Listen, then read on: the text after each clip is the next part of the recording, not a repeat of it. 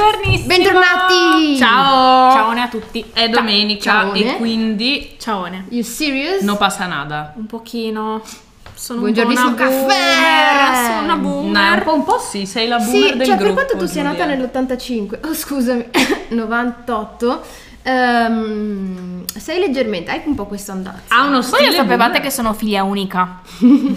Mia sorella è figlia unica. Sì, Bello sì. quel film, potremmo, potremmo parlarne. Beh, tanto No, non è no, che non ci so, assomigliamo cioè- così tanto. Comunque, se stiamo concentrate. Allora, ho preso un cane. Arriverà domenica, si chiamerà Unagi.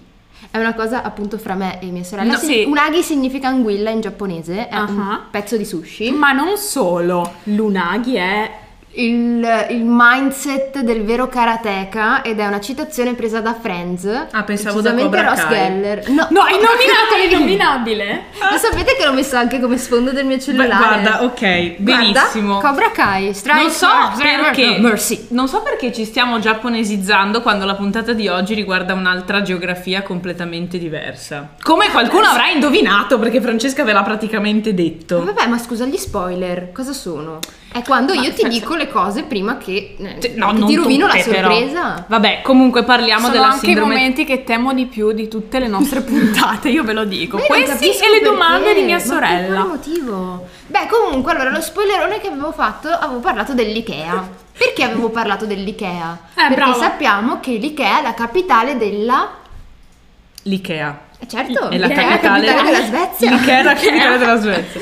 No, Va scherzi bene, a parte. Parliamo della sindrome di Stoccolma. Ehm, Ma era una- una battuta, lo so anch'io, che la capitale della Svezia è Oslo. Vabbè, non lo sai. Faceva ridere. Comunque, Ah. eh, sindrome di Stoccolma, eh, innanzitutto una delle forse ehm, adesso non voglio dire più nuove, però che ha preso un nome in tempi relativamente no- non recentissimi, però è, un fatto, è legato a un fatto del 73, quindi sicuramente una storia mm, quasi insomma, che fa parte della nostra storia moderna, ecco, qualcosa Posso, che abbiamo... posso fare un inciso Vai, vai. importantissimo? Che, che sennò c'è tutta la comunità scientifica che si incazza e avrebbe ragionissima. La sindrome viene spesso appunto ehm, citata a livello giornalistico, a livello di noi cialtrone qui, a livello es- esatto, ma in realtà eh, non è inserita ancora in nessun sistema di classificazione internazionale o nazionale psichiatrico né psicologico. Quindi se andate a cercare nel DSM o nell'ICD-10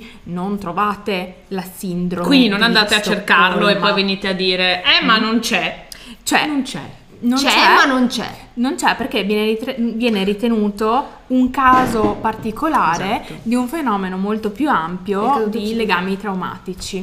Nel frattempo mia sorella è caduta il cellulare. Perché se non cade qualcosa, precedente, Francesca, non esatto, non è ricordate che era caduta la sigaretta Perché elettronica cerco di e tenere tutto nelle nascosto. puntate precedenti era caduta lei dalla Non sedia. sono caduta dalla sedia, mi sono solo Franci. in avanti. E in avanti. No, avanti. Com'è che Andiamo avanti per cortesia. Ok, ciao Freud. Allora, eh, inciso brevissimo prima Ah, che vada- vadano avanti No, le parliamo del sorelle. telefilm? No, dobbiamo contestualizzare la sindrome di Stoccolma Ok, prima. scusi. Eh, perché no- non lo facciamo mai, però siccome c'è un caso specifico, andatevi a documentare su questo caso, magari se parlate svedese guardatevi i servizi, noi non parliamo Come svedese ancora, quindi no, io ci ho provato, ragazzi è difficilissimo. Perché si chiama sindrome di Stoccolma? Perché eh, è legato a un fatto avvenuto proprio a Stoccolma, all'interno perché della... era piena. Ok. Non l'ho capita. Eh, purtroppo io sì. Oddio mio. Di- dice, eh, beh, la banca era colma di persone sicuramente. Quindi Visto, visto. ehm, nel, nel 23 di agosto del 73, quando gli svedesi, a differenza nostra, sono in città, non come noi che siamo tutti al mare, sono tutti in banca perché lavorano più di noi, sicuramente nel 73, e ehm, avviene una rapina. Avviene una rapina di un uomo di 32 anni che non si può chiamare con un nome più svedese che Eric Olson, che non chiedeteci che fine ha fatto perché non lo so, non, mi- non ci siamo documentate. Ma era evaso dal carcere. Cosa pensa uno che evade dal carcere? Beh, vado a rapinare una banca. Giustamente. Di base rapina questa banca, riesce a prendere in ostaggio quattro persone, tre donne e un uomo, tutti relativamente giovani, nel senso che la più vecchia ha 31 anni, quindi molto molto giovani. Ehm, Vecchia. Stanno, sì, La più matura. esatto. Stanno dentro questa, questi questo corridoio della banca eh, riescono, cioè il rapinatore e il rapitore riesce a farli rimanere dentro 130 ore, quindi insomma un tempo sicuramente non molto comodo, e ehm, vennero liberati solo grazie a un'operazione di lacrimogeni e gas che vennero mm, usati dalla polizia. La cosa interessante di questa storia, che di base sembra una storia qualsiasi di una, una messa in ostaggio di persone dentro una banca, a seguito di una rapina è che nessuno, eh, quando uscirono dalla, dalla, prigionia, nessuno di questi eh, ostaggi aveva provato ad aggredire il, eh, la, diciamo, il esatto, il carnefice in generale, insomma, esattamente. Quindi... Mh, Oltre a questo, venne provato e riprovato all'interno delle interviste psicologiche, sapete queste cose molto profonde che fa la polizia, ehm, de- sì, con la polizia, eh, nella, a seguito di questo fatto, nessuno riusciva a veramente incolpare o eh, avercela in un certo senso con eh, il, il proprio carceriere, chiamiamolo così. E questo, per questo, eh, è stato definito questo fenomeno la sindrome di Stoccolma. Ce ne sono tanti, tante storie anche molto recenti di queste cose, non ve le diciamo, se le googlate le trovate. Però questo è il motivo per cui si chiama la sindrome di Stoccolma. E, e da lì abbiamo cominciato a parlarne. Infatti andiamo a vedere un telefilm spagnolo che ha avuto un sacco di successo su Netflix, eh, su Netflix globalmente, ma è stato è un telefilm originale Prodotto, di Netflix sì. Che sì, che si chiama La casa di carta. la casa de papel. Esatto. Deve far vedere che sa lo spagnolo. Ah, guarda, l'avrei detto io al posto suo, se no. E abbiamo proprio dei personaggi, vabbè, mh, piccolo, piccolo background della storia. A proposito di rapine in banca. Persone che decidono di rapire la zecca, di, di, mh, introdursi Rapire. nella zecca di, sì, non in- di rapire una zecca. Piccoli entomologi crescono. no, di, di rapinare la zecca dello Stato. Sì. ehm, e La- cominciare a produrre delle banconote per potersene andare in un'isola felicemente a, a vivere la propria Farsi vita. cavoli loro. Ognuno di loro ha il nome di una città proprio per non, non creare legami affettivi, anche se poi eh, si sprecano. Vabbè, di infatti, non creare no- legami no affettivi. Fra, fra questi individui che vanno a rapinare questa zecca. E, mm, all'interno di questo gruppo abbiamo Denver, un, un ragazzo giovane, anche molto simpatico, era uno dei personaggi che mi piaceva di più, e una donna che si chiama, Giulia lo sa benissimo, Marta lo sa benissimo, non mi viene in mente il nome della signora, eh, vabbè comunque No, ma questa... non ho capito a chi ti stai Eh, ma neanche- perché quella sono che soffre- 27 a quella che soffre della donne. sindrome di Stoccolma dopo, che si innamora di Denver e con cui comincia una relazione. La Beh, donna. no spoiler comunque. Monica! C'è Monica, Che non è Monica di Friends. no, non è. Monica di Friends, ehm, che si lega a Denver in questa relazione mh, particolare perché appunto ci troviamo davanti a- al- all'esempio di quella che è la sindrome di Stoccolma, tanto che poi lei stessa diventerà, spoiler, lei stessa diventerà parte del gruppo e prenderà il nome di Stoccolma. Ecco. L'originalità, no? Eh, già. Cioè, eh, Comunque, dai, andiamo, Beh, sì. andiamo a parlare un po' della sindrome di Stoccolma come un particolare stato di dipendenza psicologica. Siamo sicuri che voi avete già ascoltato la nostra puntata su Kimmy Schmidt Ecco. e la dipendenza Se psicologica. non l'avete fatto, andatela ad ascoltare. Ciao. In questo caso però appunto nella sindrome di Stoccolma eh, la dipendenza ehm, è affettiva ed è esattamente tra la vittima di un episodio di violenza fisica, verbale o psicologica e il proprio carnefice. Infatti il soggetto che è affetto dalla sindrome durante i maltrattamenti subiti inizia comunque a sviluppare un sentimento positivo nei confronti del proprio aggressore, iniziando a umanizzarlo e a soggettivizzarlo come persona pur tuttavia buona, al punto che appunto nella casa e papel eh, Stoccolma e Denver eh, vanno oltre nella relazione Poi lei si ritrova anche incinta, lui decide comunque di fare da padre a questo bambino, che tra l'altro Monica eh, ha, ha da un, un altro dei- degli ostaggi. E di conseguenza ci troviamo davanti comunque a una situazione un po' particolare perché la sindrome di Stoccolma, se uno ci pensa a mente fredda, È una cosa veramente strana. È paradossale. Anche inquietante in un certo senso. È paradossale dall'altra parte, però è una reazione di eh, autoconservazione fortissima, nel senso che mi rendo conto che la mia vita è in pericolo Mm, e mi mm, rendo mm. conto che probabilmente l'unico modo per eh, sopravvivere è quello di modificare quello che sento e andarmi a ehm, omogeneizzare, che è diverso da omologare, eh, con il sentimento della- del mio persecutore. E quindi è come se io pensassi, per salvarmi la pelle ho bisogno mm, mm. di stare dalla stessa Beh, parte è logica questa di cosa. colui che potrebbe effettivamente togliermela. In realtà eh, c'è una sequenza schematizzata degli stati emotivi di un ostaggio che appunto il primo è l'incredulità, che cosa sta succedendo, che com'è possibile, cosa. In secondo c'è l'illusione di poter ottenere presto una liberazione e quindi eh, un po' il credere al sì ma presto ne usciremo tutti. La delusione per la mancata eh, capacità dell'autorità o della percepita tale effettivamente una liberazione, quindi la polizia non riesce a liberarmi e in seguito spesso la vittima ehm, viene obbligata o le viene richiesto un- un'attivazione fisica, quindi un lavoro fisico o mentale ehm, in cooperazione al persecutore e in seguito c'è la rassegna del proprio passato, ovvero cosa ho fatto effettivamente io per, eh, per trovarmi in questa situazione. Non dico che è senso di colpa, Mhm. perché Eh, dobbiamo Vogliamo uscire, uscire dall'universo della colpa. sì, sì. Eh, brava, sì. Quella cosa lì. ci teniamo molto a dirlo. Ogni Ma ogni puntata. volta, ma chissà che gli entri in testa.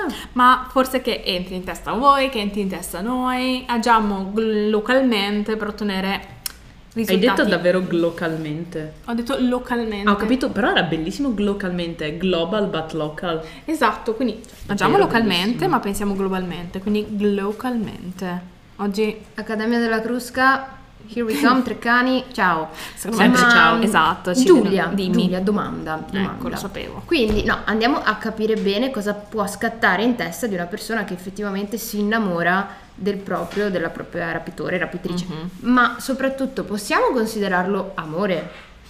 E è difficilissimo poter dire cos'è amore e cosa non è amore. In generale. Sì, esatto, proprio come, come regola generale.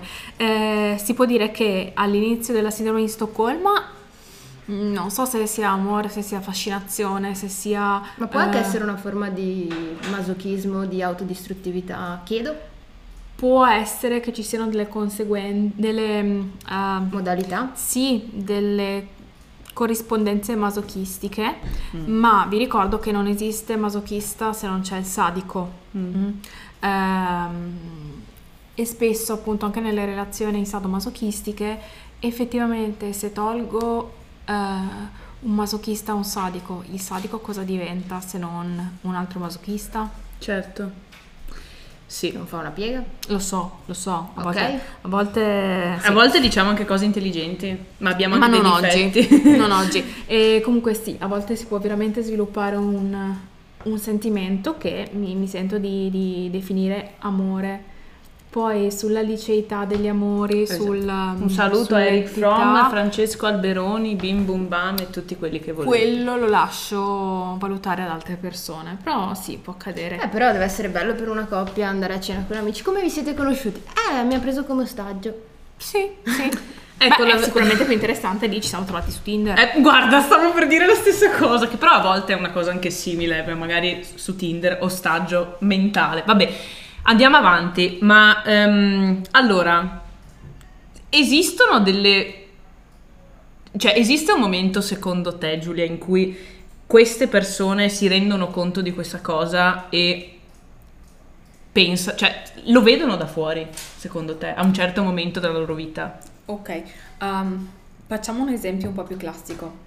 Quando tu sei nell'occhio del ciclone, ti rendi conto che intorno a te c'è un ciclone o l'area di, di tranquillità è sufficientemente Che ampia? bella immagine poetica. Sì, lo Ma so. probabilmente la seconda. Esatto.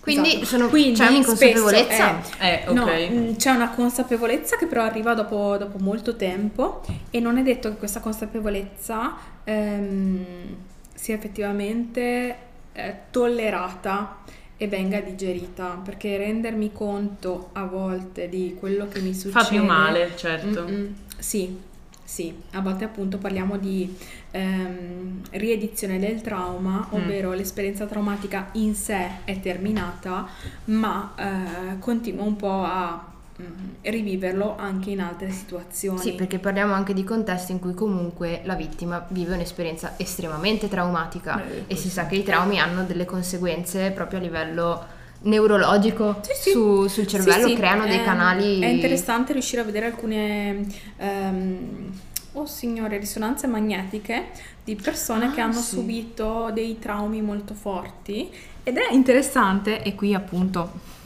un po' mi imbrodo, vedere le risonanze magnetiche di chi effettivamente ha... ehm, ha avuto la possibilità di avere un, un trattamento psicoterapico perché effettivamente c'è un cambiamento anche a livello biologico, o meglio di connessioni neuronali e di aree attivate.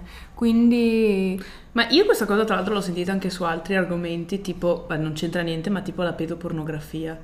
Cioè, che hanno fatto dei test effettivamente per vedere le aree del cervello che si attivano e poi anche hanno fatto dopo degli interventi, come dici tu, psicoterapici di chi ha seguito percorsi e chi no, ed erano risonanze diverse. Mhm, assolutamente sì. Ehm, ho letto proprio ieri un articolo che poi eventualmente metteremo eh, nel- nell'info box sotto il nostro video. Ciao YouTube! Non ci sarà. Ehm, addirittura ehm, un neuroscienziato americano eh, stava seguendo dei, ehm, un certo tipo di, di- di studio sull'Alzheimer, ma di fatto aveva preso delle risonanze magnetiche di eh, persone eh, diagnosticate psicopatiche, quindi Mhm, mhm. con psicopatia. Ehm, paradossalmente, all'interno di queste risonanze magnetiche c'era anche la sua e la risonanza magnetica evidenziava un tipo di attivazione di una persona con un disturbo psicopatico. Boom! Il che ha fatto ehm, interrogare il nostro neuroscienziato su come è possibile che però io non sia finito in un carcere minorile e sia invece qui a fare questo tipo di lavoro. Eh, e qui nasce appunto la differenza nature-nurture, ovvero cultura o natura, quanto effettivamente è la base biologica, quanto effettivamente l'ambiente Anche e l'adattamento all'ambiente. Esattamente, e eh, il tipo di relazioni affettive vanno a eh, modificare i nostri assetti. E quindi questa persona ehm, è riuscita a terminare un percorso di studi, riuscire a stare lontano dai guai, poi per carità sei diventato neuroscienziato, quindi non so quanto ti sia andata bene, cioè qu- quanto bene tu ti voglia, però... Però sicuramente un grande livello di cultura e di intellettualismi Esatto, vari. esatto. Eh, però proprio questo, appunto, chiediamoci quanto effettivamente le relazioni e gli ambienti relazionali nei quali cresciamo possano influire. Infatti, ricollegandoci con la sindrome dell'abbandono, c'è spesso il dubbio che eh, le persone che soffrono di sindrome dell'abbandono abbiano un passato di relazioni eh, traumatiche o relazioni che non siano state sufficientemente buone. Mm. Quindi parliamo di bambini che non necessariamente sono stati abusati, ma eh, che eh, sono- hanno avuto un ambiente affettivo che li ha lasciati deprivati e quindi sviluppano più facilmente un legame mm, forte con qualcuno che in qualche modo paradossalmente gli sta mettendo al centro e si sta prendendo cura di lui. Poi Questo può essere anche comunque legato alla sindrome di Stoccolma. esattamente. Cioè persone che hanno magari appunto mh, problemi di abbandono possono essere più vicine a Ipoteticamente, sì, ipoteticamente sì, e infatti restando appunto al nostro- alla nostra serie tv, eh, il personaggio di Stoccolma ehm, arriva ehm, ai nostri occhi con una storia relazionale Travagliata. estremamente travagliata, estremamente travagliata, estremamente problematica, di rifiuto, di mm, amore e non amore. E quindi sentendosi finalmente accolta, anche se da qualcuno che magari prima non avrebbe mai considerato... O che prima ti essendo- punta una pistola sulla testa. Certo. Esatto. eh, comunque i suoi sentimenti si modificano. Ciò però non significa che voi dobbiate tollerare, Chi vi punta la pistola alla testa? Sì. anche in senso metaforico. Esatto. Mm? Perché mi guardi al momento dello spoiler? Eh sì, Ah sì? eh sì. Ok. Allora, beh, speriamo di avervi... No, Ah, manca no, la canzone, manca la canzone. Vabbè, ma la canzone oggi è easy, si chiama Stockholm Syndrome. Di Blink 182. Disco Blink 182 anno domini 2003, uno dei pezzi, cioè non così famosi, però che noi Però die hard fans conosciamo, soprattutto E dovreste conoscere anche voi ragazzi. Per Esatto, forza. chi, no- chi non ama il pop punk non è degno di ascoltare questo podcast, ma può andare ad ascoltare Stockholm Syndrome Ma dei è che non Muse, che è un altro Blink? pezzo. Ma infatti, non Sulle lo so. mani. Io ho pianto quando li ho visti in concerto. Sulle mani. Comunque, spoiler. Spoiler! Spoiler time. Allora, ehm, Mamma, è bello che- perché che Giulia speravo me lo scrivesse, ma non... È scritto. Ah, È uno spoiler molto personale ma- comunque mm, questo. questo qui? Non era un altro? No, no, era questo. È quello, Francesco. Giulia, ti bisbigliare le orecchie. Ragazzi, questo non, non si fa. Vabbè, se preferisci. Allora faccio un altro spoiler. Allora, il prossimo spoiler... Calendario editoriale lo Ehm, decide Francesca. A quanto capito? pare. Prossimo spoiler. Personaggio famosissimo di un film, se così si può definire perché non è propriamente un film. Infatti, un po' è film, ma È anche un, no. un mix. Un film, ma anche no. Che Sì. a me personalmente in delle scene ha traumatizzate per quanto possa essere considerato quasi un, non propriamente un film per famiglie, però... eh, Non lo è, non lo è. No, non lo è per nulla, per Angoscia. certi riferimenti. In ogni caso abbiamo un personaggione molto famoso che viene ancora adesso, è diventato proprio uno stereotipo, è, è talmente Iconico. forte che è diventato uno stereotipo. Iconic. E- ed è questa donna, Sì. che però non è proprio una donna in carne ed ossa, Ma non è nessuno in transizione. Ecco, capelli ok. rossi. E, te. E guarda, io, È Francesca! io uguali, uguali e gran passione per i roditori. E, e te, è, Fra- è Francesca. Sì, diciamo che ho delle caratteristiche fisiche che mi impediscono di essere paragonabile a, ma la stessa passione per i conigli, forse. Ok. Vero, vero, Bene. capito, no? Ragazzuoli, Ci vediamo buone alla prossima. cose Domenica e prossima. ci vediamo alla prossima. Ah, mi puntata. raccomando, scriveteci, se no non facciamo più la posta dei lettori, degli ascoltatori, dei video Sì, esatto, fruitori. e anzi, se avete dei, dei- se avete dei problemi, chiamate Giulia. No, scherzo. No, se avete dei suggerimenti scriveteci, anzi volevamo ringraziare una persona che è Marta che ci ha mandato un suggerimento. Grazie. Grazie e fatelo anche voi, fate come Marta ma soprattutto ci state già seguendo su Instagram, su Facebook, qui su YouTube. LinkedIn, tu- ovunque, raga. Noi vi aspettiamo. Ciao! Ciao! Ciao!